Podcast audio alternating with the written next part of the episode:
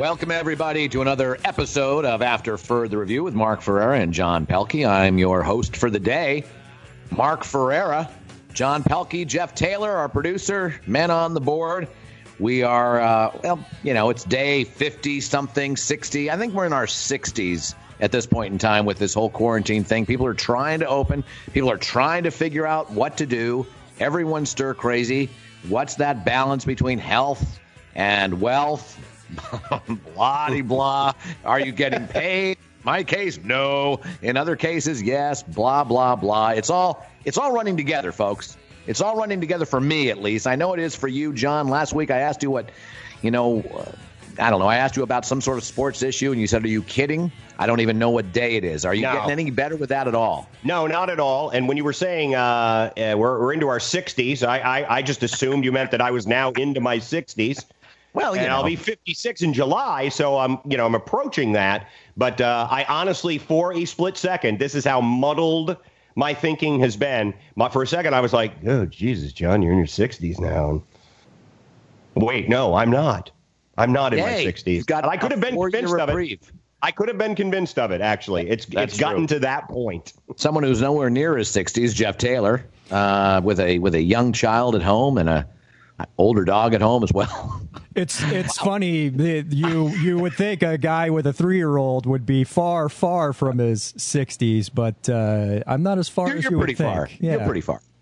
Yeah, What are you? 1977? Is that when you were born? five, 1975. I'm in my right. mid forties. That's my that's my playlist I have now. The top 20 albums of seven, 1975. So I'll let you know that goes. Well, well, you love that one, Johnny, because uh, one of your faves came out that year, no doubt about it.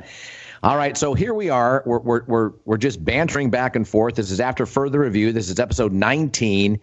And only now, only today, and John, I am going to talk about this. Only today did John and I think, you know, maybe as opposed to a post on my Facebook page, a post on John's, a post on my Instagram page, a post on our actual after further review pages for Instagram and Facebook, maybe we should organize it a little bit. Maybe it should be coming from one source or two sources in, in the case of Facebook and Instagram. What a concept. So I talked to some millennial relatives of mine over the weekend. My my daughter Didn't have access to a 10 year old. my daughter. Wow, man. I mean, geez. Well, that was just taken out of context. When you're this close to your sixties, you can't say things like that, John. Oh my goodness.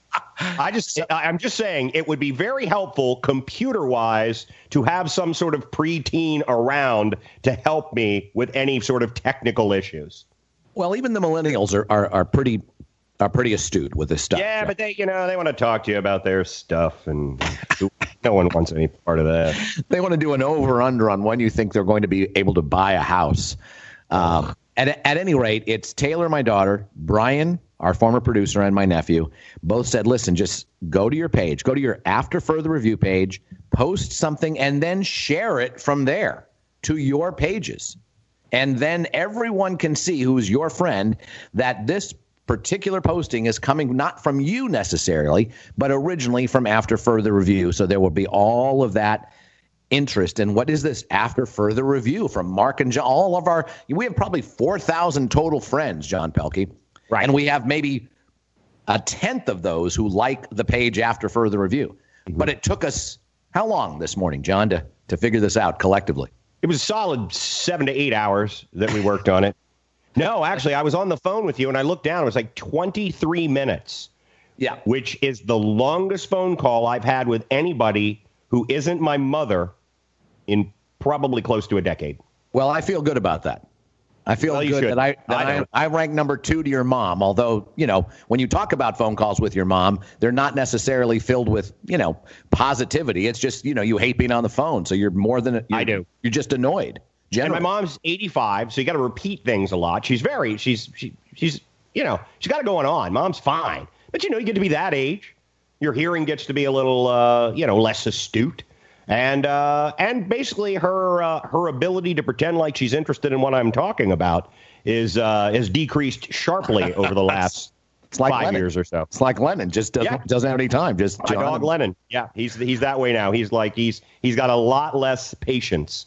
And uh, you know, and my mom, she just kind of her thinking wanders off for a bit. And I know, you know, that I've I've I've strung three sentences together, and probably only about a sentence and two words was what actually sunk in. So it's actually a great. Uh, talking to my mom on the phone is a, is a great um, exercise for an improvisational performer, which I am in theory, uh, because economy of words is very important with my mom.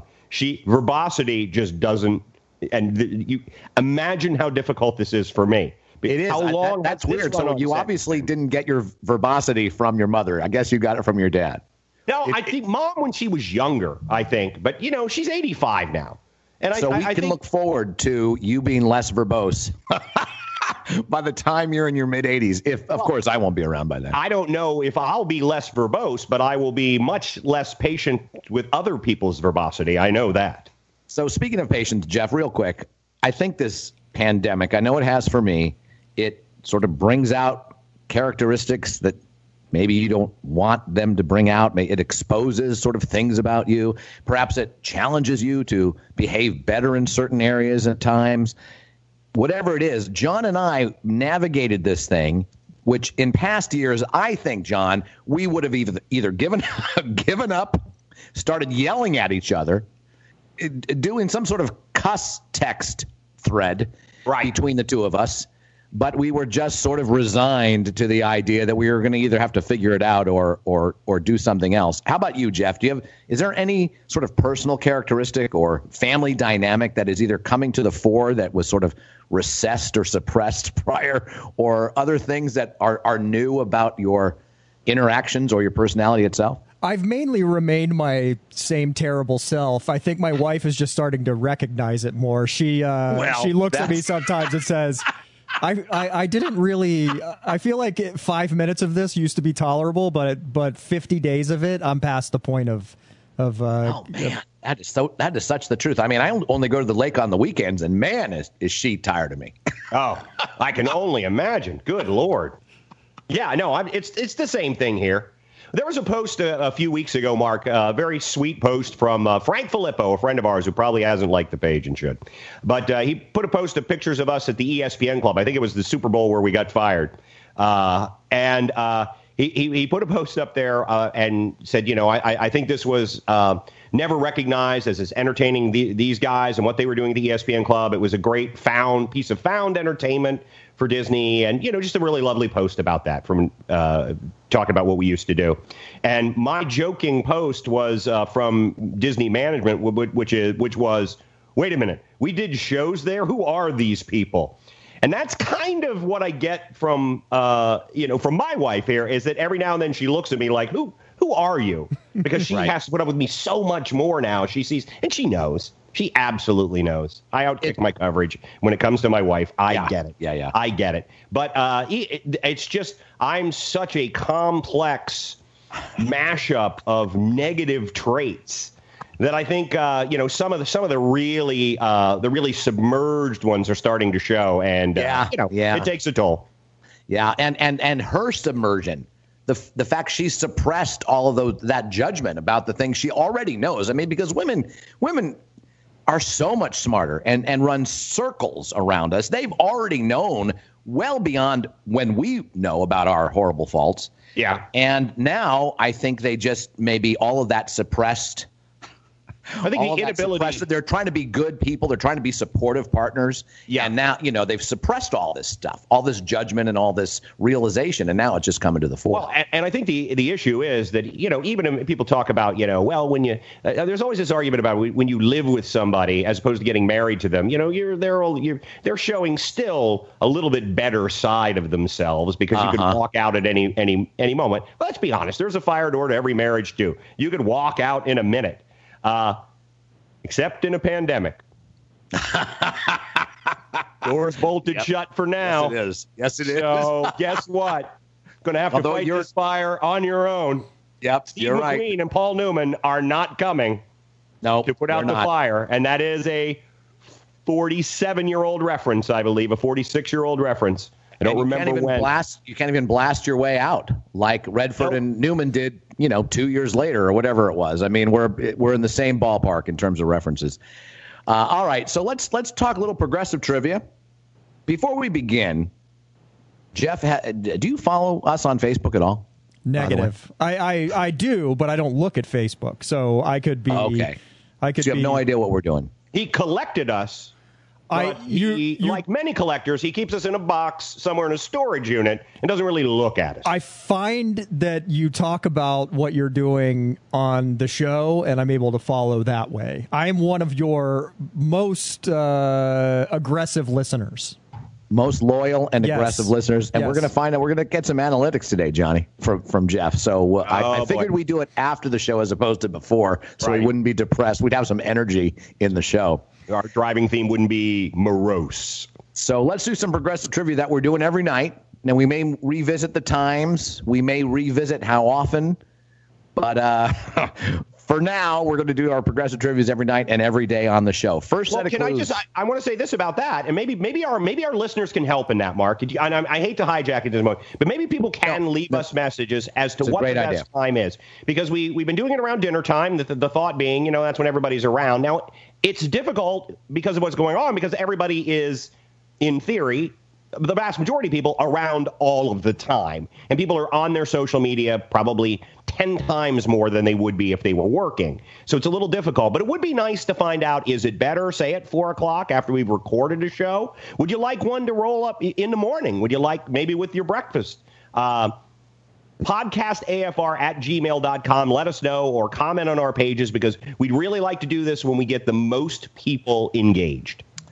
and we do have listeners in the UK. We do.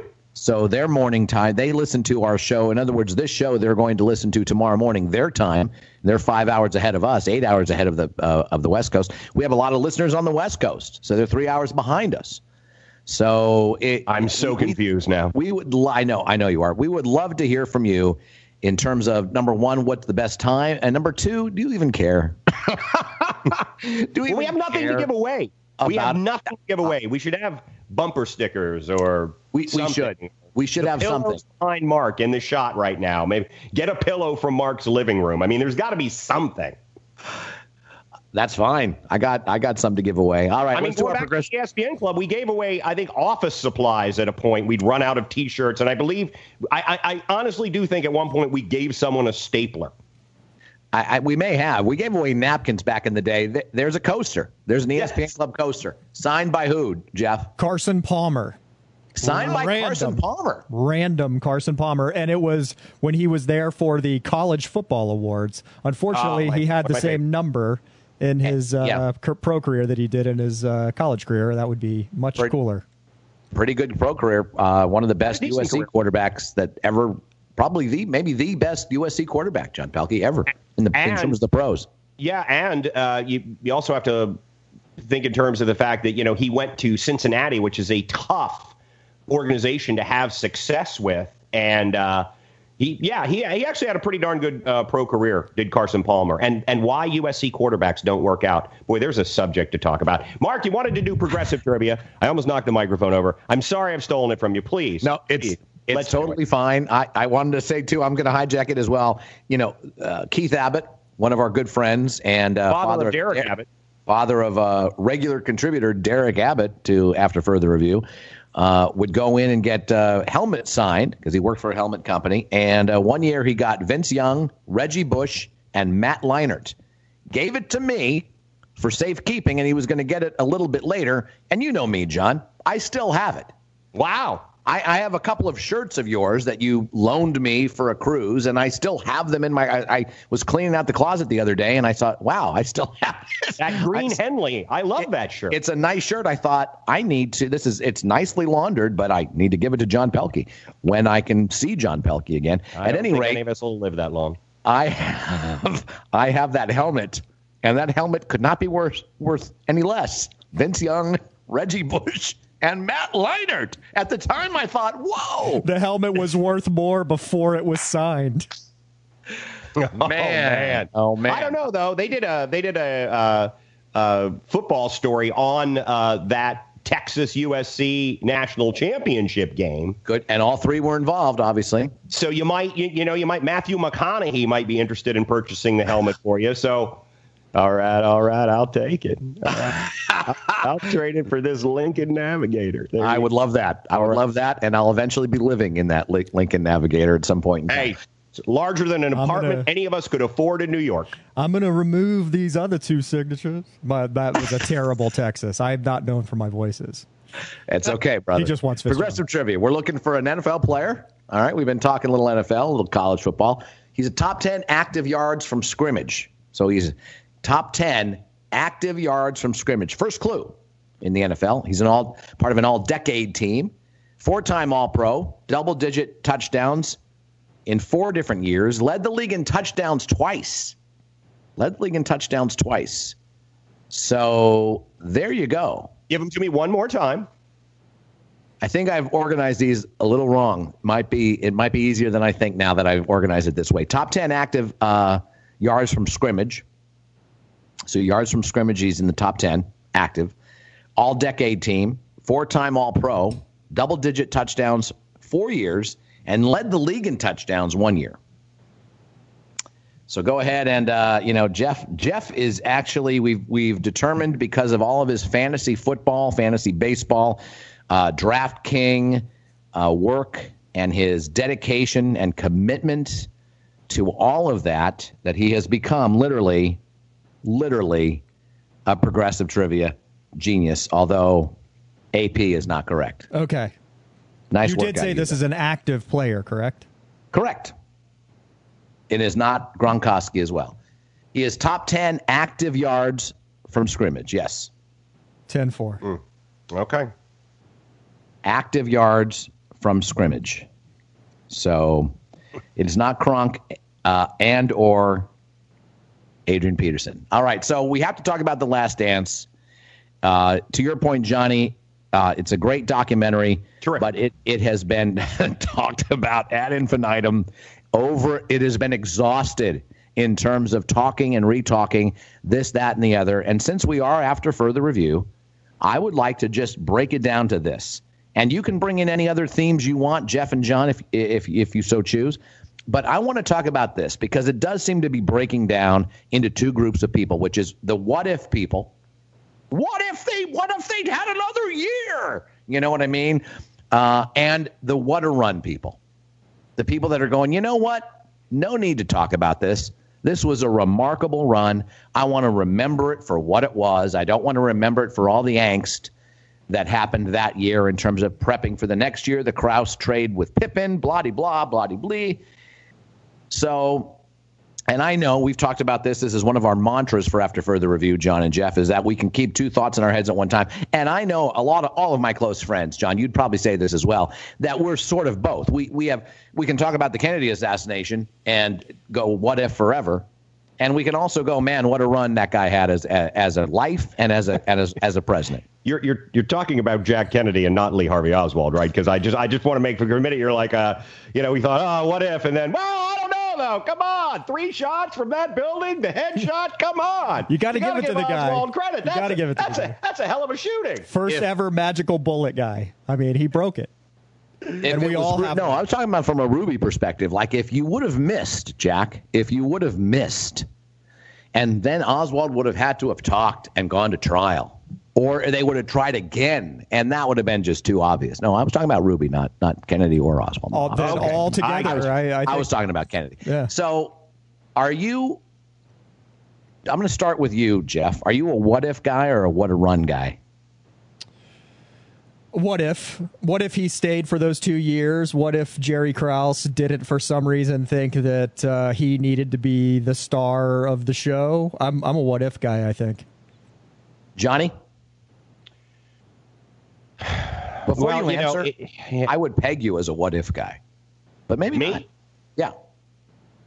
No, I, I, I, no, I think I'm more be, be, because of my dislike for dynasties.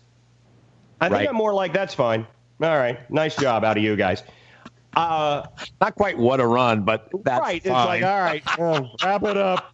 That's kind of me. It's right. I'm the only one who was yep. offended by the final season, Jerry Krause. Just fire. Just fire, Phil. Get them all out of there. We don't want another run.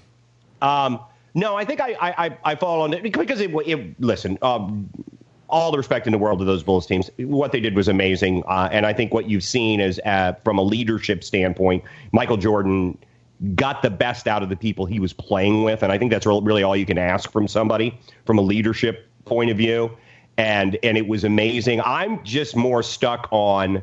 I don't know how ownership of a team allows Jerry Krause to do what he did when I think we could we could all agree that if they'd have been able to keep them intact or largely intact, even to come back, they'd had another run at it. And I thought winning championships was what it was all about.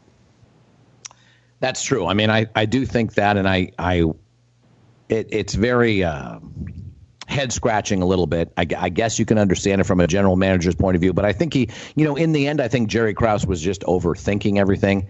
It's like milk this thing and then just rebuild. It's fine. Don't right. try and maintain. I mean, I know that Bill Walsh did that as well with, with Joe Montana and, and Steve Young, but he was able to, he was able to really parlay that well because he had both players and he made some probably some errors in judgment in terms of giving Young too much time early. But Krause, in tr- in thinking about trading Pippen, you know, is is is is just you know that, that that's a bridge too far to to your point. So, at any rate, I do I am a water run guy. I love dynasties. I love the fact that his career with Chicago ended with that last shot. That is truly storybook. It really is. We all knew it was the last year going in. The whole all of the general public essentially knew that. They knew Phil was gone. They knew this was it. They knew Michael wasn't going to play with anyone else. I love that fact. We're going to talk about some some uh, the greatest decades in the NFL and the NBA and uh, Major League Baseball as well a little bit if we have time a little bit later. And you know, part of that is the runs team make in certain decades. And that run the Bulls made was legendary and storybook and ended in a way that you could not that if you would have scripted it, it would have been eye rolling. It would have been eye rolling, John. Yeah. Yeah, it would have been. And I remember at the time, uh, I mean, there was we all did. They were saying that it was going to be the last run and blah blah blah. And but and there were a few of us who were like, are, they? Are they really going to do that, or is this in some sort of way? And and and we knew listen. We picked on Krause a lot. He's an easy target, but we thought that wow, maybe is this a motivational tool? Are they trying to motivate this team in some way by you know? I, I think it's a time honored motivation technique to to find a common enemy and was Krause going to be the common enemy? Was that it? I, because I think a lot of us were incredulous that they would uh, break it up the way they did.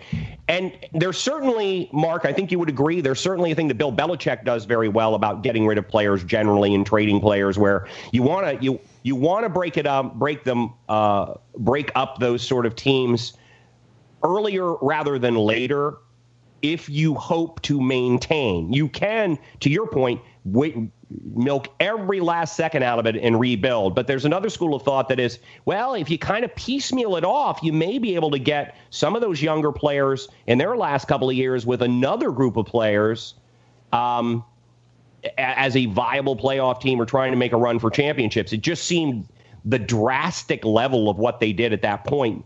It, it would just it, it, it was shocking, and it didn't really match where I think a lot of us thought they it were didn't match. You're right. It didn't match, Johnny. And and and it's like if you would have tried to get rid of Rodman or Kerr or any of those other pieces that were huge. I wasn't Kukoc still part of that team. I don't know. In in '98, it's like get rid of those. It's almost as if you wanted to make the thing about yourself, Jerry Krause and get rid of Scottie Pippen and whoa, what a brilliant move! You're getting rid of the number two piece. It was always about making about it about himself. That guy literally had the syndrome, and he wanted to be remembered as the greatest GM of all time. And it he had it. He could have, but instead he made it about himself. Yeah. well, and, and, it's it's it's somewhat the Jerry Jones, Jimmy Johnson situation. It's like who's who's getting who's getting the credit for what's done, and it's uh, you know, it's a bit of a character flaw, and it's one that a lot of us have, where we want we want credit for things, right? And you know, it's difficult. Mark, you'll you know this. I'll I'll I'll, I'll go back to both you and I have been in ensemble plays, uh, theatrical productions. And when it's all over and you know it's been a great production and you never get any credit because your role was smaller or they, they found somebody else to focus on, you know, there's a little bit of, you know, you know how, how did I do? I'd like a little bit of credit for it. And uh, so I get where Krause is coming from because Jordan was the most uh, amazing player on the planet. Uh, Phil's the greatest coach ever. Rodman's the greatest rebounder. Pippen's the greatest two man. Oh my God, Kukoc off the bench is the sixth or, or whatever, and he wasn't getting any credit. Um, what really makes you successful, I think, in the end, is if you are able to uh, eschew all of that and just say, you know, I'm I'm secure in the fact that I helped put this together, and I am a big reason why this happened. He's a general and, manager. And, and history will prove people don't that. talk about general managers a lot. No, they don't, and history will prove that. But it takes a it takes a special kind of human, I think, to kind of rise above that and eschew it. As you said, I love that word. It's it's an outstanding word that's used quite a bit on After Further Review. If you want to hear good words, we have make sure to tune in After Further Review, ladies and gentlemen. There are some good words like a shoe that will be used in a great sentence. Oh, by the way. Uh, yeah, I agree, and it, it's it's a shame. It's sort of a sad story, really, because he was such a needy guy for a lot of different reasons, and he had done such a brilliant job. Let's face it, he had done a brilliant job at that point in time. He traded for Scottie Pippen for crying out loud. So, uh, at any rate, I I want to just leave it at what a run, great ending to the whole thing with a last second shot against the Jazz. Just tremendous. I, I uh, hope there's rate, a, great, I hope great there's an 11th. I hope there's an 11th episode on the Wizards years for Michael Jordan. See, of course you do. Of course you do. Of course you want to. You want to see it all fall apart. You want to see it all fall apart. Yes. You want. And I blame it not on Jordan. I blame it on changing their name from the Bullets to the to the Wizards. I know. I know. Yeah, when they were the Bullets, they were something. Although they did win a championship as the Wizards, right? Didn't they in the late '90s? I mean, late. I'm sorry, the late '70s. Didn't weren't they the Wizards by then? No, no, no, no. The, no, the no, no. Wizards One is a the never. No, they've they've Hmm. sniffed the play. They've been Gilbert the playoffs at Arenas was a bullet. two or three times. When when when did they officially make that change? Do you remember what year that was, you guys? Mid nineties. You nineties. guys are both DC guys. Mid Yeah, it nineties, was late mid nineties. mid nineties. Oh, mid '90s. That Yeah, late? yeah, yeah, yeah. Oh yeah, oh yeah. Damn. All right, folks, let's go back to our progressive trivia. Uh, first four clues: top active, uh, top ten active yards from scrimmage. So yards from scrimmage, he's the top ten uh, active um, list. All decade team, four time All Pro, double digit touchdowns four times, led the league in touchdowns once. Oh, by the way, he also led the league in receiving yards twice. Ooh. 50 plus playoff receptions. Ooh. 10 years in the league, seven time Pro Bowler. 10 years, I gave the exact amount of years, Johnny. Wow. Inviting, inviting uh, PED cheating. Yep. Well, I mean, you know, here's the thing. I, I, I guess most people probably cheating when they're listening to the podcast. At a point, they get yeah, they might give the first couple. Well, maybe it's this guy or I, you know, it's what what are you gonna do? It's if you want to cheat, go ahead and cheat. But I, I, I, don't, mind the 10 years one as much as I do when we have to give like exact statistics because that's an Statistics, easier yeah. Google. That's an easier So Google. this guy has 50 plus. I haven't given exact 50 plus playoff receptions. So he, you know, major playoff uh, person. Led the league in receiving yards twice. Led the league uh, in touchdowns once was the earlier clue. 10 years exactly in the league, and a seven-time Pro Bowler. All right, so there it is. All right, so now uh, people are uh, are they? No, they're not. There, no, it's not Wes Welker. It is not. It is not uh, Julian Edelman. that was my next guess. You said this one was going to be easy. This has been the most difficult for me. Oh, you know what? I thought it was going to be easy because it. Uh, well, there, there you go. There you go. I, I, I misspoke. So maybe actually misspeaking, which is something I do. What every every third sentence, John Pelkey, uh, is maybe key to uh, confusing people for uh, progressive trivia. All right, Use Let's- the tools we have. Yes, indeed. Baseball uh, is trying to reopen. They're doing their best to try and get this thing figured out. There's a few articles on on the internet tubes at this point in time uh, that have to do with the not only the the breadth of the plans, John, but the depth of the p- plans have to do with how they're. I mean, they have to literally create other locker rooms. Yeah, I've actually put the article uh, up on the After Further Review site, and and we, we spent 20 minutes learning how to share it to our own sites. That was our big that was our big thing today. We were productive, uh, but I shared the Jeff Passan one, which is the immensity of Major League Baseball's plan, is the headline of the story, and it goes through what an average day would be yeah. for a player. Yeah. Um, and what they would go through. I, I, I recommend everybody read it, but some of the, the things that stuck out were um, uh, the batters meetings. Sometimes they may be there may be a situation where they can social distance on the field and talk about those sort of things. Other times it's going to be done uh, digitally on video. I, I mean, and I mean, I think those those are sort of things that well, we we might be moving towards that anyway. Um, but uh, anytime a ball is handled by more than one player, I, and, wow, and, well, by multiple players outside of pitcher and catcher, that the ball has to be retired because now it's been touched by a number of people and they can't be sure. The taking of one's temperature when you get up first thing in the morning and then having it checked again when you get to the stadium and after right. that. Um, it's I just recommend that everybody take a look at this article because we we've talked about it, but to have it laid out, the logistics of what just playing one single baseball game would be.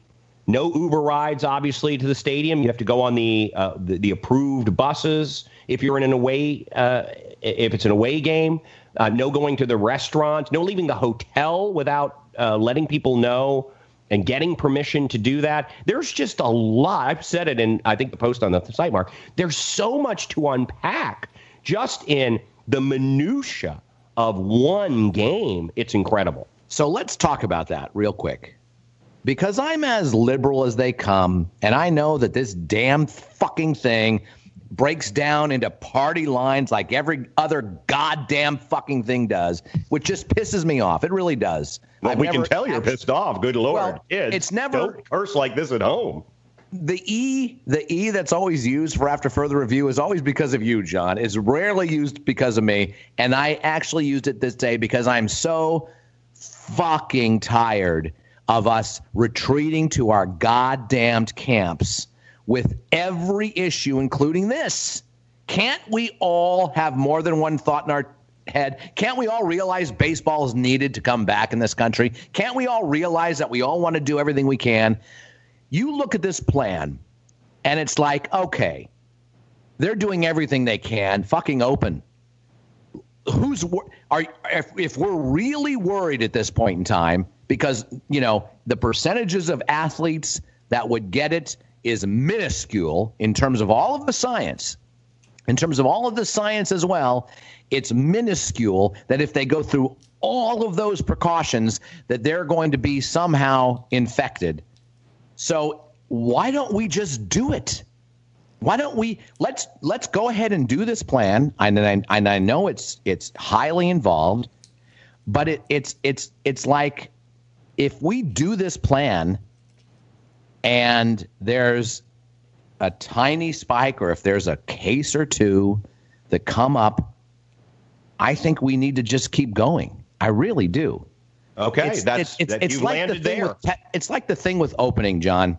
It's like okay, there's this Texas reopens. Oh, oh, by the way, there's more cases now bec- after they've opened. All right. Well, you know how it breaks down? You know how it breaks down by party or by ideology or by feudal tribe? Points of view, you know how it breaks down? It breaks down with, well, they reopened, there's more cases. Or the other cases, well, they haven't tested yet. We're giving more and more tests. We're going to find more tests. I know, I know Donald Trump's made fun of like we wouldn't have any cases if there wasn't any tests. Throw that off of the, you can't throw anything he says into any argument. Let's talk about that if Texas is actually trying to ramp up tex- tests, which they should be, and and there's let's say 10,000 more tests a day than there used to be, and they're getting maybe 50,000 tests a day, there are gonna be more cases. Sure, sure. Okay? I think there, it's it's not that's not a black and white number. How many? It, it's what percentage of the people are tested are testing positive, where and all of those. There are a lot of metrics involved with testing outside of just well, we ran, you know, yesterday we did a thousand tests and 10 people. Today we did 10,000 tests. Oh my God, there are 100 people. Well, the math works out on that. That's kind of the way it's supposed to work. What are the percentages of people? And how are they coming in? Are these people who are already symptomatic, asymptomatic? There are a lot of things. And, and I'll let you get back to your point, Mark, but I will say one of the things that keeps coming up in all of these baseball stories is the amount of testing that's going to have to be done. And are we prepared for that? And I don't mean prepared as in emotionally prepared, or just are there enough tests and, and tests that and, are you know, turnarounds quick enough and that are uh, I, I that aren't flawed? And are these tests, you know, best used for baseball players right. as opposed to actual humans that may be at risk. Know, maybe I, medical workers or, you know, they're, yes. Yes. You know, so there's a lot there, but at the same time, you know, it's it's as if if baseball's going to go through all of that, if they're going to go through all of that, then I'm just ready to I'm almost ready to say fuck it. If if if we go through all of that and we're still somehow somehow the curve just starts spiking exponentially again, it's like, okay, w- this was meant to kill the planet, obviously. wow, you become a fatalist. Well, no, if we do all of that, which is unprecedented on 18 levels, and it starts spiking again, I just don't think personally that it will.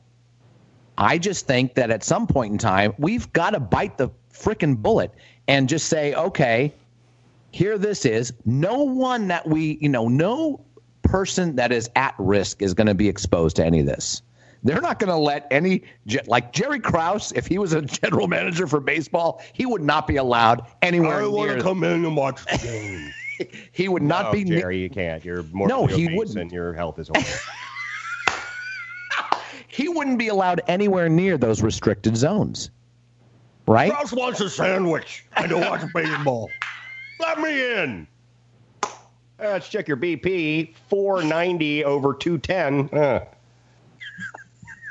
Good God. Blood should be spurting out of your pores. How are you still alive? Brother, was me, not Jordan, Phil, but Jerry Krause. Oh, Krause. So again, he just he not only speaks his, in incomplete sentences, but every now and then he'll just say Jerry Krause. He'll just, reminding you. He'll just say his name. Uh, Phil Jackson, Gary Krause. I keep waiting so, for you to say me one credit, me, me one credit one, for championship. Me credit. Anyway, what do you what do you guys think of that? I mean, at some point. Well, I think know, no, I agree with you. At some point, I I, I, may not agree with you that now is the point, and and I'm still really. Um, I'm concerned. saying once these things are imposed, you know, once these things are put in, maybe at that point, you know what I so mean. So the concern is, and I mean, I think this is a valid concern for all of us, is if things opened up and then it got really bad and everything had to close down again, then things would close down probably you know, until there's a vaccination. And depending on if you listen to the president, we're 40 to 45 minutes away. If you listen to the medical professionals, you know, best case scenario, early 2021. Um, so it, it, hang on, you're talking, you're talking like 330, 330 today, 330, Johnny. 330. That's that's the latest out of the White House. Okay.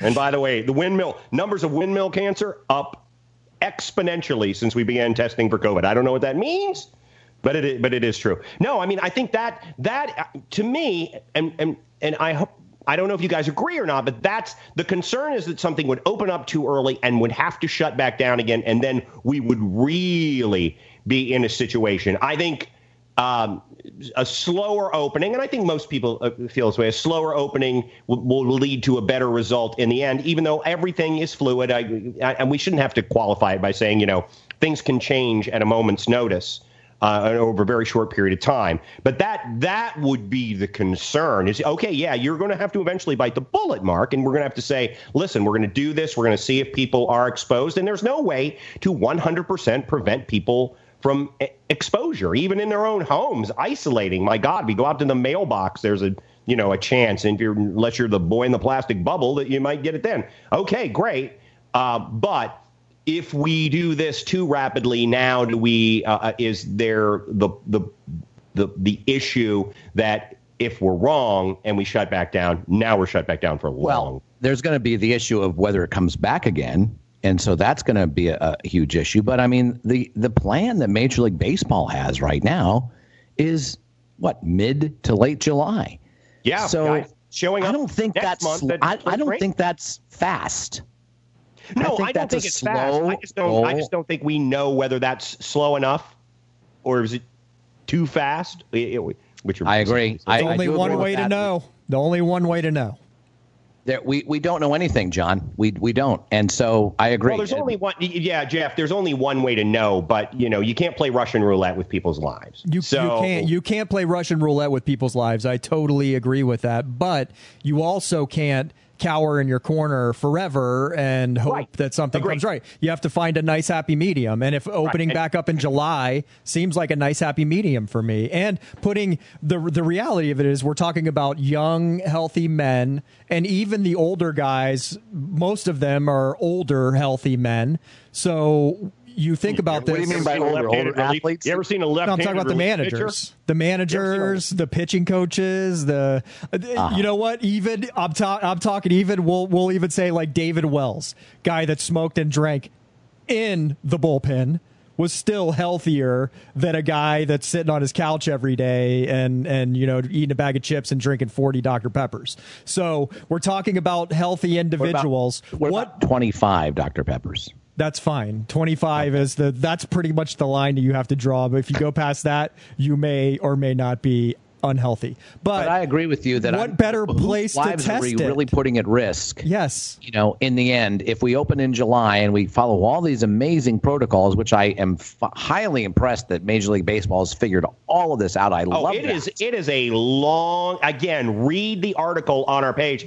The amount of things, and, and I, I talked about this before, Mark, and we, we in fact we all discussed this that there were things that we weren't even thinking of that they would have to put into place. Well, now it's all on paper, and you go, holy Jesus, I never even thought of that. Right, it's, exactly. It's crazy. And I give credit to the people who've sat down and come up with these because they are working their best. And I agree. And I and you listen, I'm fairly comfortable with the July return. And I think, you know, I and even they've admitted that having hard and fast dates right now this will be opening day that's a little difficult to do but you can you can you can pick a, a time frame certainly but uh I, uh, I I am highly impressed at what they what they put together. I think they have done, given the information available to them at this point.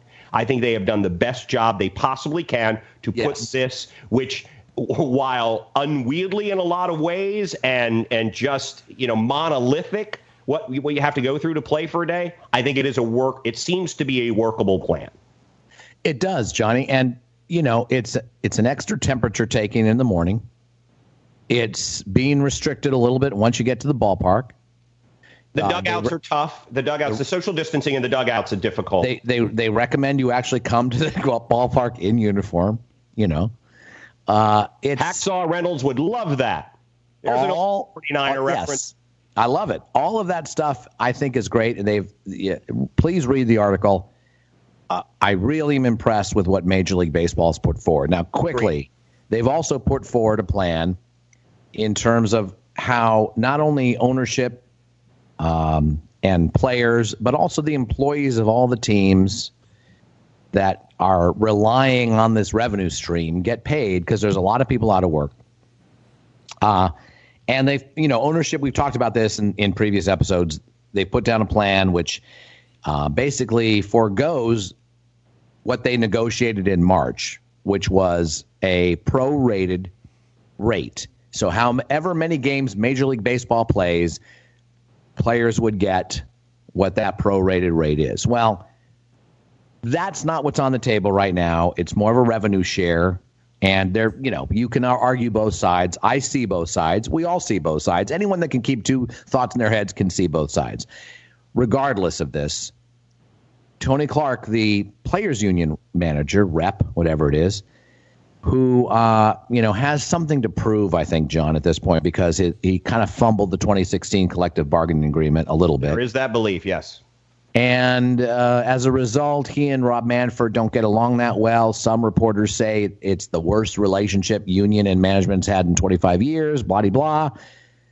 But there's an article out today, John, that I think you also posted on After Further Review and shared to our page, which once we finally figured out My happened. God. Um, which is, hey, you know what? Take the hit right now, players, and literally hold out. Say, owners, we're going to help you out by taking this revenue sharing plan because we've already negotiated this prorated bit. We're going to put that on the side in good faith and negotiate some long term issues, salary cap issues, rookie salary cap issues. We're gonna we're gonna uh, negotiate other uh, player kind of problems that they've been having or that they foresee in the future. Talk, negotiate some long term issues. Yeah, use it for leverage. Say, listen, all right, this for is the long term. If we've ever seen a, I'll scratch your back if you scratch mine. Here, here it is. And I think one of the points that needs to be made is the owners all agreed on this in principle. No owner ever has to go to the ballpark, nor probably will they. The players are the ones that have to go to the ballpark, and they have to, coaches, obviously, managers, support staff. So they have a little bit of leverage. But uh, yeah, I think it would be it would behoove the players to say, look, all right, there are going to be there may be a number of players who are who do not feel comfortable playing, and I and I really I I also see their point in everything. Um, but if yeah, if we you know one back, of the yeah one of, I'm sorry to interrupt, John. No, one of the one of the issues is service time manipulation, and uh, we've seen this a lot. As as you were the voice of the Atlanta Braves for all those years. Now I was what, the public address announcer. You were the you were the voice of uh, the Atlanta Van Braves. Buren, I believe, was the voice of the Atlanta Braves. and uh, a lot of those players. Ah, there's a chop at a chip. A Braves win. Ozzie Albies, for instance, would have a great spring and then would be put put down he wouldn't be put he down. sent down. Sent he was, down. He, he was be sent down. down. For a guy Words, whose wife runs a pet rescue, put down. Do not. Do Words not matter. Phrase. Words. Hey, matter. listen, uh, Phil. Uh, we got we got salary cap problems. What do you think? Let's put Albies down. He's only 26. I took it. I took it in a completely different direction. I thought that you were saying like, Ozzie, you're terrible. You're never going to be a good pro. I don't think you should have even down. shown up today. You're nothing. We're gonna throw put downs at you, Ozzie Ozzie Albies, if that's your real name. They changed it. It was Albies and Albies, and he, he never could figure it out. At any rate, they manipulate the service time stuff because they send them down, and now even if they send them down for a week or two, then that year doesn't count as service time. So that's how the owners are manipulating what? service. The time. owners are manipulating it to save money, right? But that's what this article is pointing out that maybe they can negotiate those kinds of things. Talk about those, fix that stuff. That'd do fix, a lot for Tony Clark. Fix so. long-term issues that are going to bother players for for years and years and give them this quote unquote win, which will still make you guys look great in the short term because you're getting baseball back up and running. Right. It's and, great, and listen, it's a great point.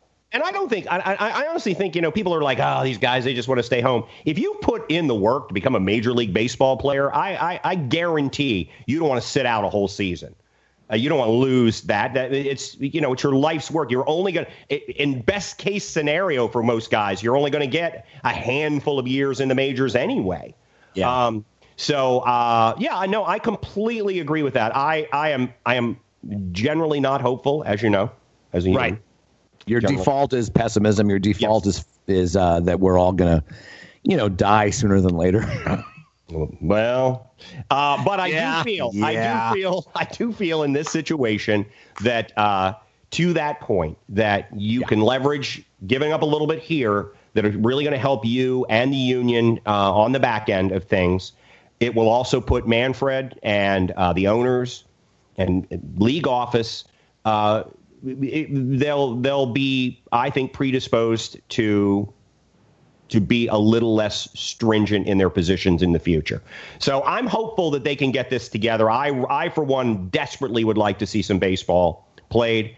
Um, so I'm I'm hopeful. I would say I'm 70-30 right now, 75-25 that the game starts up again in July. Well, that's pretty good, John. I'll go with July. I'm not going July 3rd, which is the day after my birthday, and the Late day before July. my my wife's uh, birthday. I just I, I just want it before August 1st. I want most of the economy to be running and humming. You got money for August 1st for obvious reasons. You put money down? Is that? Yeah, I'm sure. Look, let's ask. Uh, let's ask the one who would know in this. Jeff, in Vegas, you can. Uh, you can bet on when the season starts, right? Yes. Sure yes. You could probably do it on. Uh, I don't want to give them a plug, but there's a website called uh, that that rhymes with schmetdsi.com. You could probably schmetdsi right there. All right. And, and, okay, so there it is. So we're hope we're hopeful. We uh, to my earlier rant where I invoked a lot of uh, just odd anger and cussing.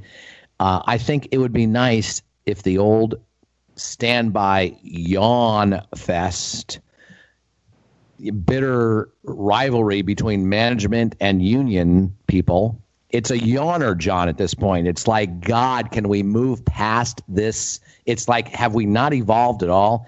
Hopefully they can. Hopefully they can see the big, big picture. That's what this article is all about uh, I don't have a lot of faith in Tony Clark, unfortunately. I don't know why. I never had a lot of faith in him as a player, and I don't. Wow. I, I, don't have a lot of faith in him as a union uh, rep. Frankly, John, I'm sorry. Well, well, I mean, again, I think he's I think kind of a clam, to tell you the truth. He's kind of a people, clam when it matters most. You know what I mean? The argument, the argument was that in 2016 he did uh, he did not play his hand particularly well.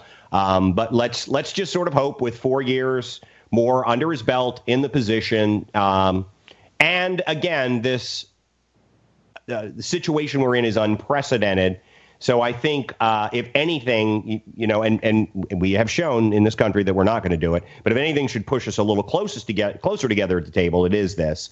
Um, and I don't think it behooves anybody to lose the whole baseball season. But it also doesn't behoove them to try to rush into something that I agree. would take this season away and then maybe even early next season, given where we are. I agree. I mean, I think we're not going to be in the cl- we're not going to be sure about anything until June of 2021 in my opinion. It'll be the second season of this thing. A lot of scientists are saying this has the same ca- characteristics as the SARS and other other uh, viruses and pandemics that have sort of had a two-year cycle. And by June of next year, it will have had it will be dying in its, in its second cycle. And I really do believe that we're not going to know. It's but going to be a bunch of hot air, which means you and I can talk forever about this. Right. It's going to be a lot of speculation about what happens. No one's going to really know until a year from next month. And so, in the interim, to Jeff's point, it's a roll of the dice either way. You're because you know if if the and now baseball doesn't necessarily isn't the engine for the entire economy, obviously, but it's symbolically an engine for the economy. And, and it's a business that can bounce back pretty quickly if they play it well. There there will be a good amount of money um, back into the economy for these local uh, stadiums. Yeah, pretty quickly. Pretty so quickly. yeah, it'll bounce yeah. back a lot more quickly than say I don't know a business like every single one that I work in. me too, Johnny. Believe me, me too. It's I've getting... only been left-handed. I could if I could still throw strikes at 55. It'd yeah. be a short reliever, left-handed reliever. They'd make a movie out of you. They'd make a movie My out of you. God, I could put on 170 pounds. No one would care. No one would. You might. Your system might. You might actually expire from COVID, but that's neither here nor there. All right, let's do our f- last four clues for progressive trivia. We've got the uh, he's this guy, this NFL player's top 10 at the moment, top 10 active yards from scrimmage. He's part of the all decade team. Four time All Pro, double digit touchdowns, four years. Led the league in touchdowns once, led the league in receiving yards twice. He's got 50 plus playoff receptions. He's a uh, seven time Pro Bowler. Has been 10 years in the league. Played for two teams. Played for two teams. Led the league in receptions twice. Has played with Emmanuel Sanders and Michael Vick and has played with two future Hall of Fame quarterbacks. And according to footballreference.com, well, he's this this this guy is I'm going to add this extra clue. This guy is is active. He's technically active. That's not that's another clue that will help perhaps. All right, we have a decade talk coming up about NFL, NBA, and MLB championships. We talk about the uh, greatest NBA decade couple of episodes ago, I did some uh, research in terms of championships. And I know, John, you hate dynasties. I love them. I like greatness. You hate it. Jeff, I don't know where you fall necessarily, but I actually ranked each uh, sport. And I don't, I didn't do hockey, and I apologize for that. But I did NFL, NBA, and Major League Baseball championships in the 70s, 80s, 90s, 2000s, and 2010s in terms of how many champions they had in that decade and how many teams actually competed for the championship in that decade. And I want to get to, and I don't know if we have time because we're at it, we're we're pushing an hour right now. But we could get to this later. But I want to throw this out in terms of in terms of talking about a decade. Because with the NBA, we talked about the 80s being a great decade based on the players. But in the 80s for the NBA, just as an example, there were only four champions that entire decade. Four champions. And one of them was technically at the end of the decade. And there were only five teams. Think about this, guys. There were only five teams that competed for a championship in the entire decade. So, Johnny, even though you kind of lean toward the 80s, in terms of who's winning championships, who's even competing for championships, right? It was, it was dynastic. Yeah, that was Five my initial blush. Even the, competed, John. Yeah, that was my initial blush was the '80s. But the more we talked about it, the more that sort sort of struck me uh, that it that it really. Uh, it, it, just like the 50s in baseball, and we talked about it. Uh, the Yankees were in the World Series every year in the 1950s in baseball, and it was generally, you know, a number of them early in the in against the Dodgers, another New York team, uh, Giants popped in here and there. Uh, a team from New York was in in the World Series every single year, and the Yankees were every year. But a team from New York was in right. every single year. Yeah, yeah. In in the fifties, every year for New York. Fifty one, it was Cleveland. Uh, I believe. No, fifty four was Cleveland. So fifty four. Excuse me. Yes, fifty four. Yeah, but you're right. But and in the eighties, every year it was the Celtics and the Lakers. We're yeah. in the every single year. Yeah, the Rockets might crash the the, the party here and there. Uh, you had the 76ers. Yep. Obviously. And then the, and then the Pistons later. That was it. Yeah. You yeah. know, you know what though? That you're right. That's those are the people that were competing for the championships, but there was a lot of parity in both conferences going uh, back and forth. The the playing for that championship, getting to that point, I think it was a lot deeper than than a lot of those other decades. You're talking about getting there, even though the same teams got there, getting there was right. More, uh, right. There was all there was always it was always coming down to the end, and there was all there were always more nowadays, especially like if you look at it, whatever team. LeBron James plays for, and the past five years, the Golden State Warriors. They were almost a guarantee to make it to the finals. It was it was the the playoffs would start and it would be like there might be a team that can beat them. But in the 80s and the and the 90s there were a lot of teams that could win in those conferences and Did you really think anyone could compete against the Bulls? Yeah. Do you think the Pacers or the Knicks? Yes, I watched those playoffs. The Knicks and the Pacers both those were competitive series. They were they were they were great series. And that was just the difference. I mean, it was those. And in the West, you know, even into the, the mid '90s, the, the, Portland Trailblazers, the the even after Clyde Drexler, they they had no that, opportunity. That trail that Trailblazers uh, series against the Lakers, Sacramento in, in Kings, 2000. Sacramento Kings had a great run. There there I were mean, so many did. good teams. But you don't think that? Uh, well, I mean that that's a good point. I do think though that if it's the I do think that though the reason why those ga- those series were so good was because those particular teams were truly the king of the hill. You know, in Golden State was a four-year run. That was it. It was a four-year run. It wasn't a decade-long run. Five. Five. The Golden State Warriors. Three, I think now? they won three championships and lost one, and that was it. It was a four-year run. You're talking about now's Golden State Warriors? Yeah, I'm talking. No, they lost now. to Cleveland twice, so it's five. They won three, they lost two. Toronto and Cleveland. Okay, so they lost. Trust me, I was there. It's five. I, I'm so sick of San Francisco. Right. so, so that was a five-year run. Yep. I don't think Toronto. I don't think that particular. Uh, obviously, that was not a, a, a given.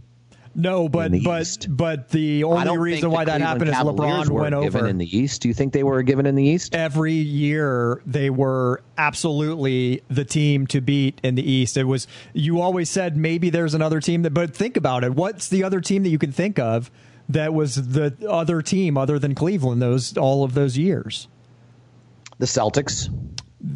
That's the other Celtics team. gave them Celtics gave them a hard time. Toronto never did. They always had Toronto's number. Yeah, and and really the Celtics were the other team. Uh, outside of that, it was a very there was very little competition for the East. The more competition was actually in the West, with Oklahoma City potentially taking down uh, the and San Antonio always still continuing to be a threat against Golden State. I mean, you literally can point to Kawhi Leonard's leg being broken by Zaza Pachulia as that's what put Golden State into that run. If Kawhi Leonard doesn't get hurt, potentially San Antonio continues to win championships. Perhaps, but you think that that in the '80s, you think really that the the Lakers I don't think the Lakers had any competition in the 80s, and I don't think the Celtics yeah, I think, had any competition in the 80s. I think it's I think that's I think the 90s is why it becomes the better argument is is when you like it's it's hard to say that with the decade like you have to kind of go from 85 to 95 is when I think that's the decade of the best basketball because it's the end of Magic Bird and the, and the beginning of Jordan, Isiah Thomas, Reggie Miller, all of those, and Patrick Ewing, all of those great things are starting to happen. So that was a 10 year period from 85 to 95 where you could say, wow, there was a ton of, of parity in the NBA and it was a lot of fun with a lot of great stars. All right, so I'm looking now. I'm looking at the the Bulls in '96 yeah. And uh, the first round said, okay, in the, the, the conference finals, it was four to one against the Heat. In the conference semis, it was four to one against the Hawks. In the first round, it was three nothing against the Bullets in '97.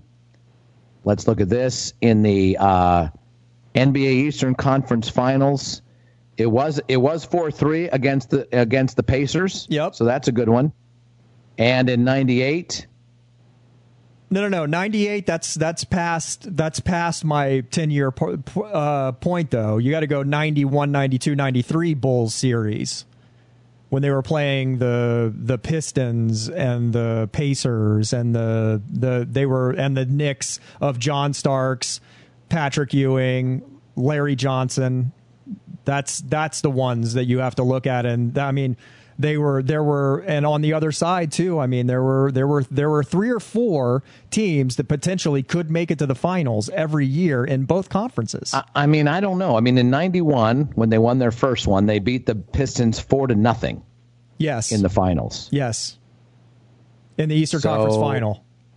in the eastern conference finals in 92 it was cleveland it was 4 to 2 yeah that wasn't the cleveland did not have a shot. No you're right that. you're right and let's see, in '93 now, it was against the Knicks. It was four to two. They won four to two. Yeah, but that was a great series, even though it was four to two. Phenomenal series. We just got to watch that in the Last Dance. It was a really fun, potentially good series.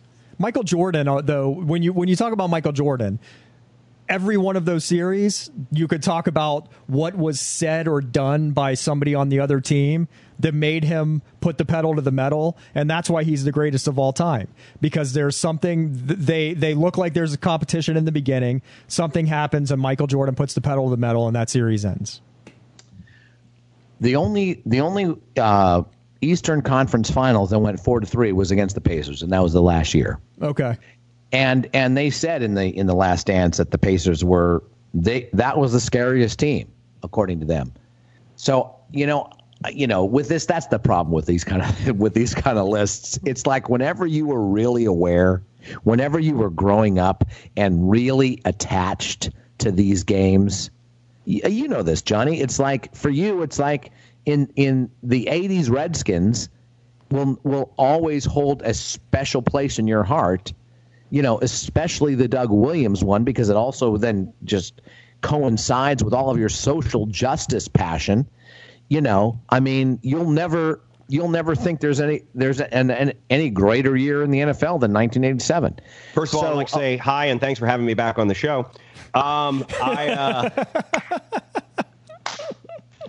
You know, the interesting thing about that, though, Mark, is uh, pretty 80s, funny, Johnny. Pretty funny, and you. ironic, uh, if you ask me I well, I just I, I, just dove out and listened to that whole conversation. There's some interesting points being made, um, but the '80s, though, I, you know, I turned 16 in 1980, so the '80s really were my my young partying, hanging out years. Sure. So I really didn't watch those teams very much. I didn't really pay much attention until the playoffs because I, I, think when I was in college, I generally worked on Sunday. So, Bear, I'd see the Sunday night game. Uh, if they're even, I don't even remember when those started, to be honest with you. So, yeah, those those are the teams that I kind of, uh, you know, I hold a special place in my heart. But I don't really pay much attention to those teams except in the playoffs. I didn't really watch. I didn't get to watch a lot of college or excuse me, pro football when I was in college because I didn't, I was poor. I didn't have any money for cable. And uh, I, think we only had one. We had, I think it was an ABC station in Gainesville. So, you know, you get Monday Night Football was about it. Um, so I didn't really follow that very closely. I, th- I think you just find a fondness for whatever years you followed something closely. So really, the '70s Redskin teams I know more about than I do the '80s teams. Right. It's interesting. It's almost as if those kind of list kind of things the only reason they work, the only reason people like them is because they can debate about it. Sure. Because they can't. Because Jeff, you brought up great points. It's like getting to that place, even though it was the same teams over and over. Getting to it was more interesting. From your point of view, it was more interesting. No one can deny that. Yeah. That was your point of view. So, uh, you know, just just to say, I went a little deeper. So we we were talking about that Bulls Knicks fi- uh, Eastern Conference Finals. Game I'll one, hang up and listen. Knicks win. Game one, the Knicks win. Game two, the Knicks win. So it's 2 0 Knicks. Then Bulls win, Bulls win, Bulls win, Bulls win. So they won four in a row to make it 4 2, but they were down 2 0 before that. So that's an exciting series. I agree. It's an exciting series. You're trying to see if the Knicks can be knocked off. And that's, I guess, my actual point, guys, is that when you have dynastic teams, the series leading up to them even if it's a 4-2 series with a 2 nothing lead early, it's exciting because it's all about knocking off that yeah, guy. I agree with you there. And so the more you have that, and you didn't have that with the latest Golden State.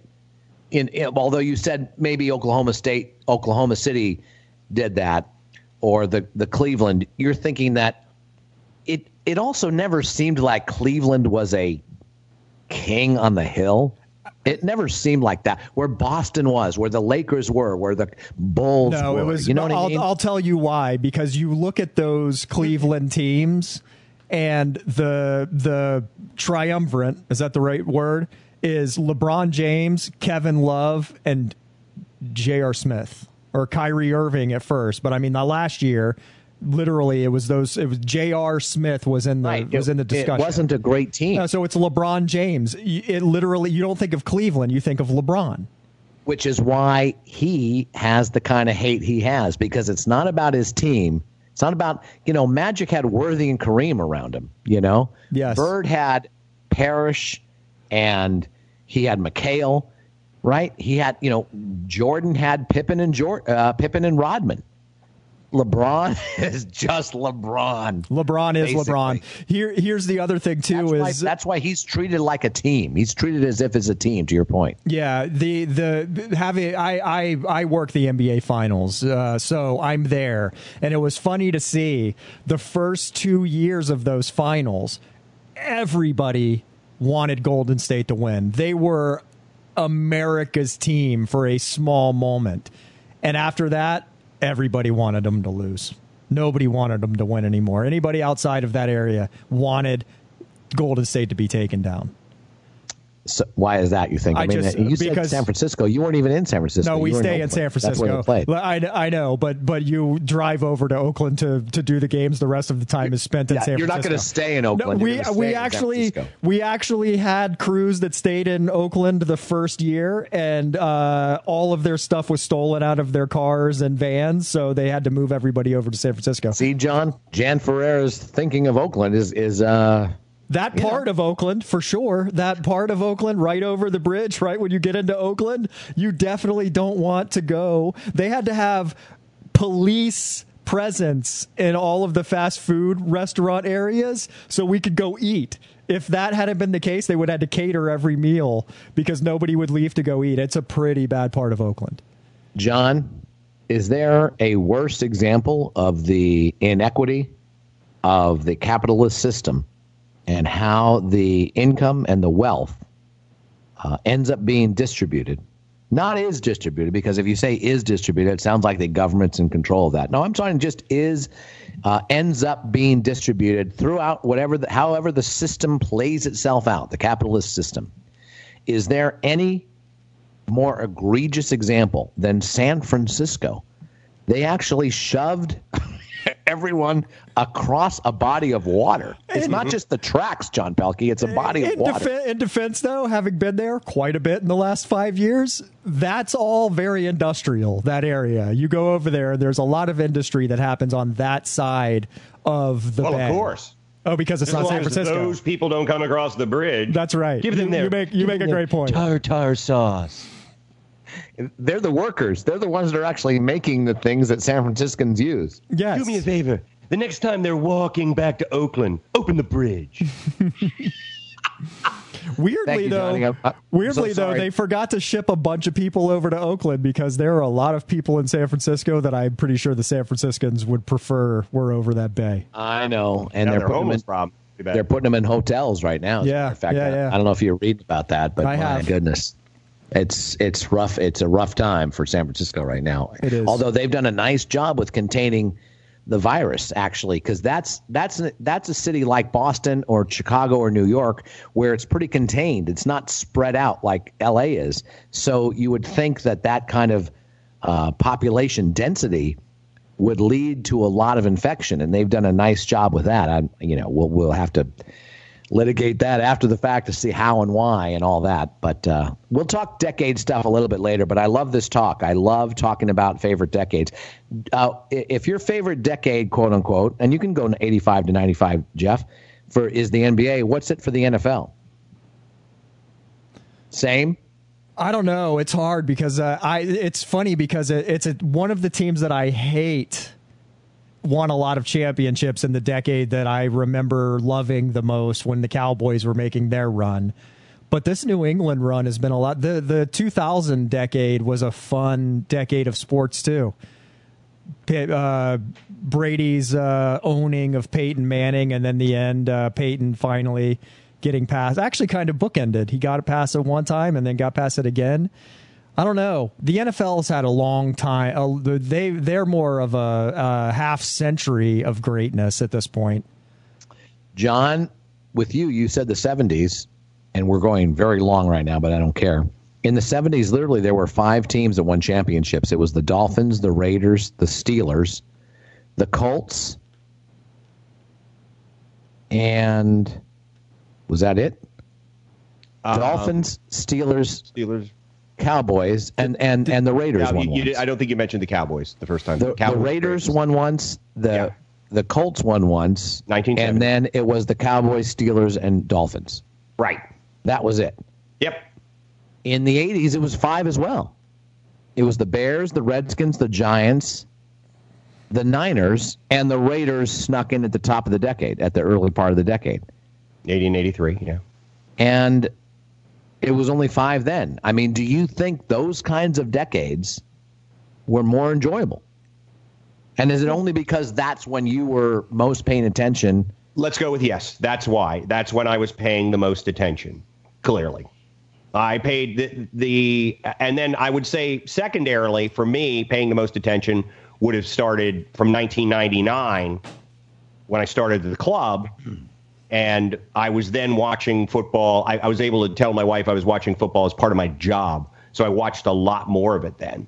So I probably have a fondness for that period as well. That was a lot of fun. Uh, starting, and I'll start the decade of the 2000s actually in 1999 with the Rams because they came out of nowhere. That was a story that was just you know really a lot of fun. We I think everyone had somewhat of a soft spot for Dick Vermeil.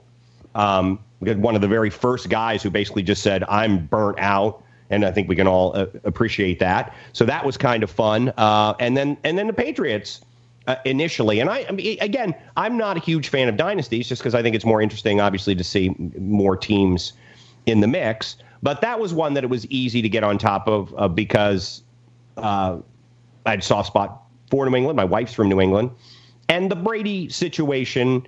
I, I, think all of us love when somebody we talk as much as we talk about the overall number one picks. Everybody loves the guy who came out of nowhere. Now he didn't really come out of nowhere. Lee Corso, friend of friend of the show, who we will have on sometime in the in the future, because uh, I know you had a chance to talk to the coach. But he was the, he was the one guy who said people aren't paying enough attention to this guy. Uh, so that that was fun. Uh, but I, I, really do think it has when you have the time to pay attention to the right. games. Is that when it's most baseball for me? The year that I spent, the very first year that I spent a lot of time watching baseball was 1979. Went to a number of games. The Orioles was a great year to do it. Um, seemingly, what happens to me is the year that I start really watching a sport, my team's in a championship and loses 1972, the Redskins. right. Uh, that doesn't go with the Capitals because I watched them for years. When you know, if they won 20 games in a season, we all felt like they were they're on they're on the upswing. Um, but uh, I, I, really do think that that's the key. Is that's just when you have the opportunity to watch the games because I don't watch. I'll fully admit I don't watch very much regular season NBA. Um, so I have a difficult time. I watched a lot more of it, uh, surprisingly, when there was a lot less of it to watch. You know, when it was appointment viewing on the weekends to go to NBC and watch the Celtics, the Lakers, the Rockets, you know, maybe maybe San Antonio early on. But to your point, you know, it was the same teams that you saw, but it was appointment viewing. Whereas with all of the games being available and my team sucking has a lot to do with it, I, I find myself watching less of it. Well, I also broke it down with how many people won, how many teams won championships, but also how many teams were in it. And in the 80s for Major League Baseball, John, 15 teams competed for the World Series. You have 20 opportunities in 10 years of competing for the World Series. 15. That means it was pretty damn spread out in the 80s. And in the 2000s in in uh in in the 2010s, we are talking about the 2010s, Jeff, only 9 teams competed for a championship in that entire decade. You know, in the 90s, what you're talking about, 11 teams competed in the championship. So maybe that's that's a better decade because more teams are at least getting to the finals. In yeah. the 90s in the NFL, 13 teams got to the got to the Super Bowl. In the last 10 years, 13 teams have gotten to the Super Bowl in the uh, in the NFL. Anyway, it, it's hard to argue that the NFL has the most parity their system has been set up very well. I know there are dynasties, but they really have a lot of parity in the NFL. Your team outside of Ohio can compete every year. Uh, and I would say, would you agree with this, John? I would say the NBA has the least amount of parity. Yes. Yeah, yeah their system's broken. It needs fixed. Yeah. Yeah, I agree. All right, here we go. Or we, we need are... Jerry Krause. Krause can make it work. That may be your general Oh, Krause needs a sandwich. I feel I feel bad that like for the last 15 minutes, John Pelkey has been sort of out of the show. I'm sorry, John. I was passionate. No, it's it's it's perfectly. Fine. I'm not. I just I, again, NBA would be my weakest sport when it comes to uh, uh, pretty pretty much anything to discuss. I watch less NBA than I do anything else. Which is, I want to bring this up, and I, this show is just going on and on. when the ESPN club was auditioning for another sports host, John Pelkey got the audition because he was right there for the first round. He was to the finals for the first got round. Through the first round, I got to the finals. It was me and one other guy. And um, he gets there again in '99 for the next set of uh, auditions, and he's literally between like you know it's it's you know I don't know how many people are are brought into this room, but the first question.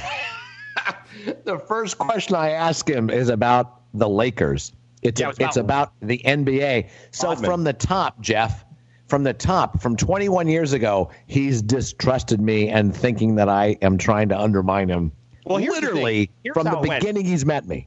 And when I when we were talking about it, I think it was down to me and one other guy for the, the second go round. The, it got there, yeah, yeah. Um, and I, so I came in, and there were the whole table, the table of people that uh, were judging me, and uh, and Mark, and uh, they said, "All right, well, you guys just have a conversation, And Mark said, being generous, said, "Well, what would you like to talk about?" And I'm thinking, and Jeff, you can understand where my thinking. My thinking is, don't don't limit it. Throw it out there. You're you're good talking about anything because you work at the club. You're going to talk about you know ice skating, football. It doesn't matter. Hockey, basketball. And uh, so I said, you know, whatever you want to talk about. And the first question is, uh, well, I think Dennis Rodman get, uh, signing with the Lakers is going to make them the, uh, the the odds-on favorite to win it all.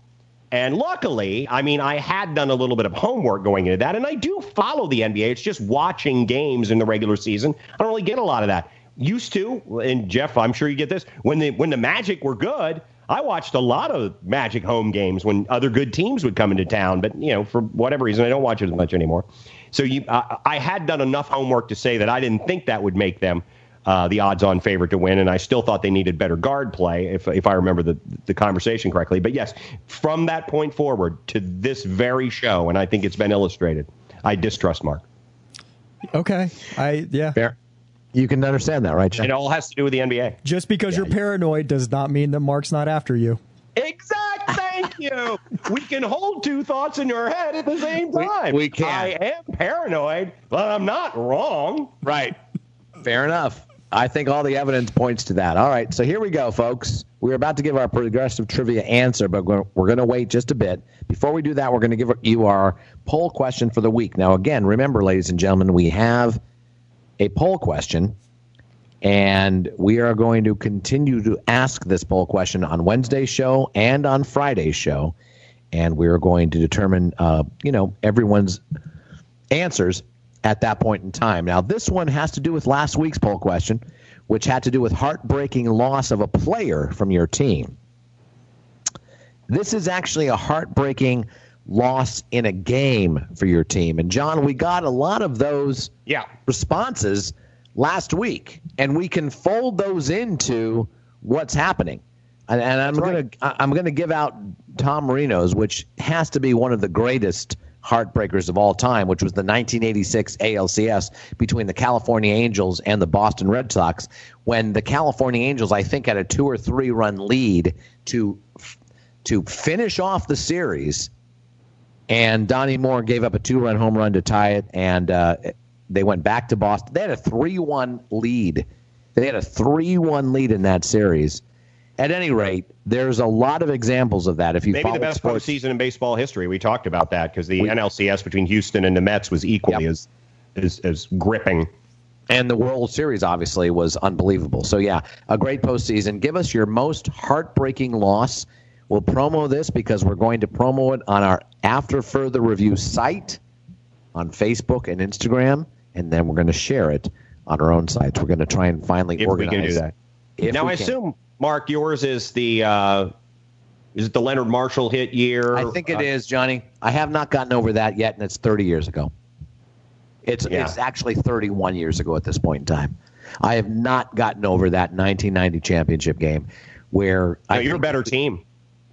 I think well we were, but I it's it's Bill Belichick, it's it's Bill Parcells shutting down offenses. They did the same thing to the Bills because the Bills in 1990 with Thurman Thomas and Andre Reed and Jim Kelly, they had it going on. They were a great offensive team.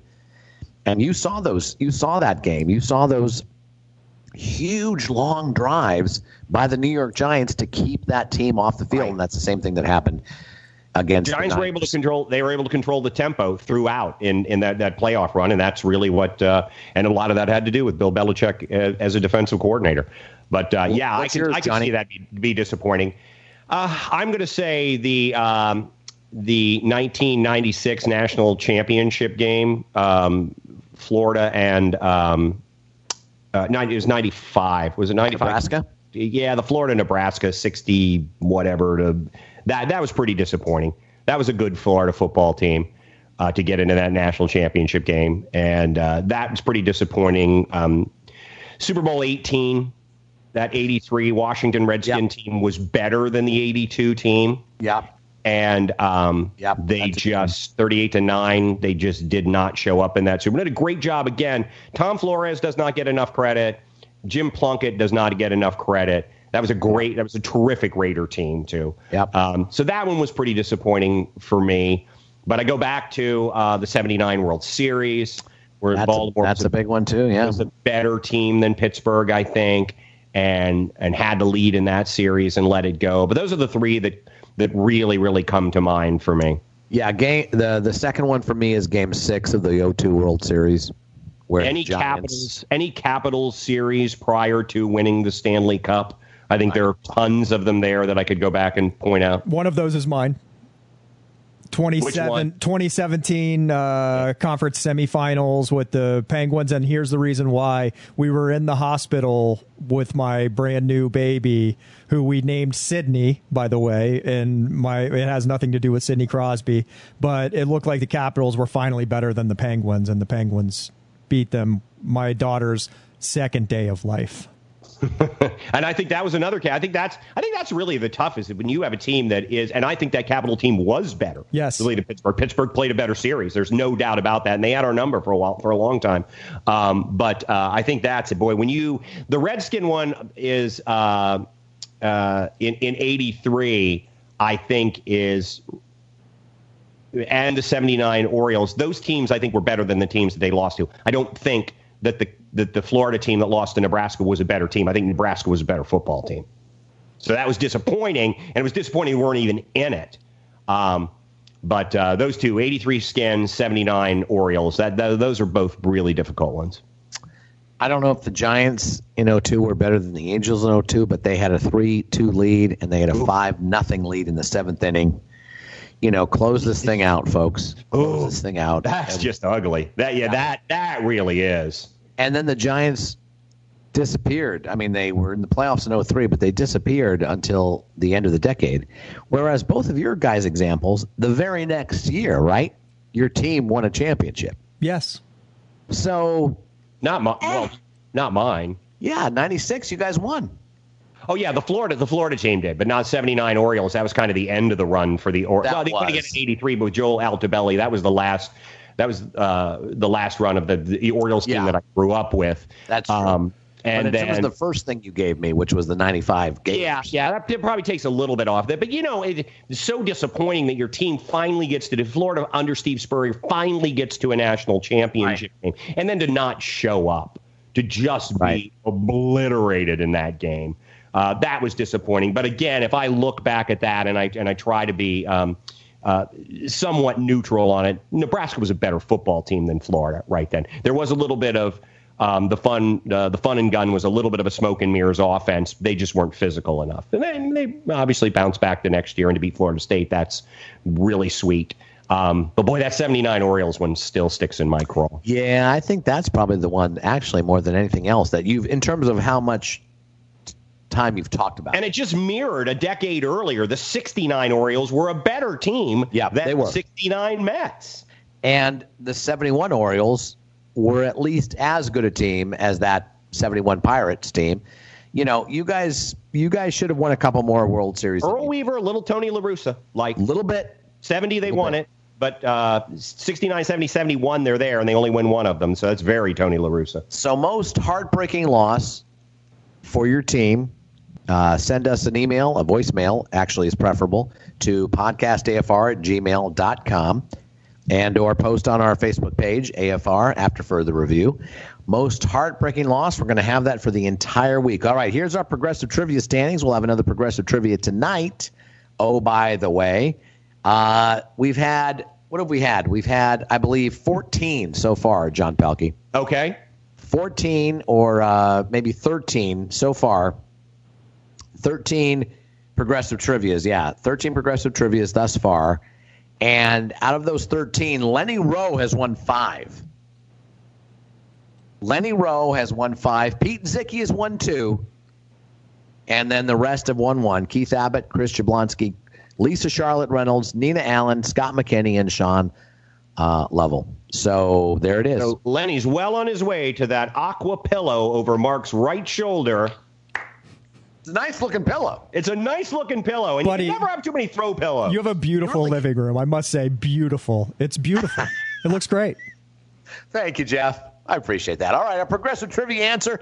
Both our guys have gotten it right. It's Antonio Brown. Antonio Brown. Now, guys, be honest. Was it because I said he's technically active? Yes. Yes. Yeah. Because so I put was... it down before, but then I thought I, I, I, I started to type it. I thought, well, maybe Antonio Brown, but you're saying active, and I don't. Eh, that would be just like Mark to you know throw that. Well, not really active. And that's fine. I like that. The obfuscation on the progressive trivia is my favorite part of it all. I thought it he was is. active and in the Florida Penal League right now. According to, I mean, he played last year. He played. He started a game. He played. Yep. For, he played for two teams, although people might think three, but he never played for the Raiders. So I thought that would throw some people off. I mean, it, it is to your point, John. It's all about how you throw people off. Yeah, that's, that's, exactly it. That's what you're trying to do. You don't want to make it too easy. No, you don't. No, no offense to my good friend Riley Claremont, but my God, he'll give you, you know, up front. My first name Antonio, last name rhymes with frown. All right, that does it for us. This is probably our longest show ever, maybe our second longest show ever. I apologize. In our rundown, guys, our rundown has 40 minutes. So we're literally, we're literally, um, what are we? 50 minutes past what our rundown said we should be. So, by the way, breaking news: Bartolo Colon has said he'd like to play another season of Major League Baseball. The 46-year-old pitcher Bartolo Colon, who comes in at a svelte 537 uh, in weight, I believe, at this point. But uh, I'm thinking yeah. Colon. I'm, I'm thinking he, at his age, he's looking at it and he's going, okay, 82 game, 80 games. I only have to start like I don't know, about eight and I can make a nice paycheck. See, it seems like a guy like uh, CC Sabathia, who had his issues, who had to go to rehab, and who was oftentimes, you know, quite overweight, weight, has done a, a, a great job. He's been sober for a long time. If you've seen recent pictures of him, he looks great. He's fine. He probably took care of his money. He made a lot of money in his career. So did Bartolo Colon. But Bartolo Colon seems like sort of that rock and roll baseball guy. Just doesn't care just saying, "Hey, screw it. I'm going to eat. I'm going to drink. I'm going to pitch. Screw it." Hey. And spends and spends all of his money, and that's Ray. Well, that's the reason why in 46 he wants to come back. Is he wants to make some money. If I could, if I could just make another three mil, I can hold on to it, and I can get to the end. I know I can, the generational money for my kids is all gone. I got it, but I could just hold on, I got to stop going out to dinner with Krause. Order another steak, Bartolo. Mm, that sounds I good. Mar- I could get the Marlins to the series in two years. I'm the greatest GM ever. Sounds good, Johnny. A steak? You know, ale houses are open and they're at 50%. Maybe I maybe I just do that after the show. Sounds like a good plan. Some kind of E about that. Yeah, a lot of E. All right, ladies and gentlemen, thank you very much for hanging with us, if indeed you have, for episode 19. For John Pelkey, Jeff Taylor, my name is Mark Furr. You've been listening to After Further Review.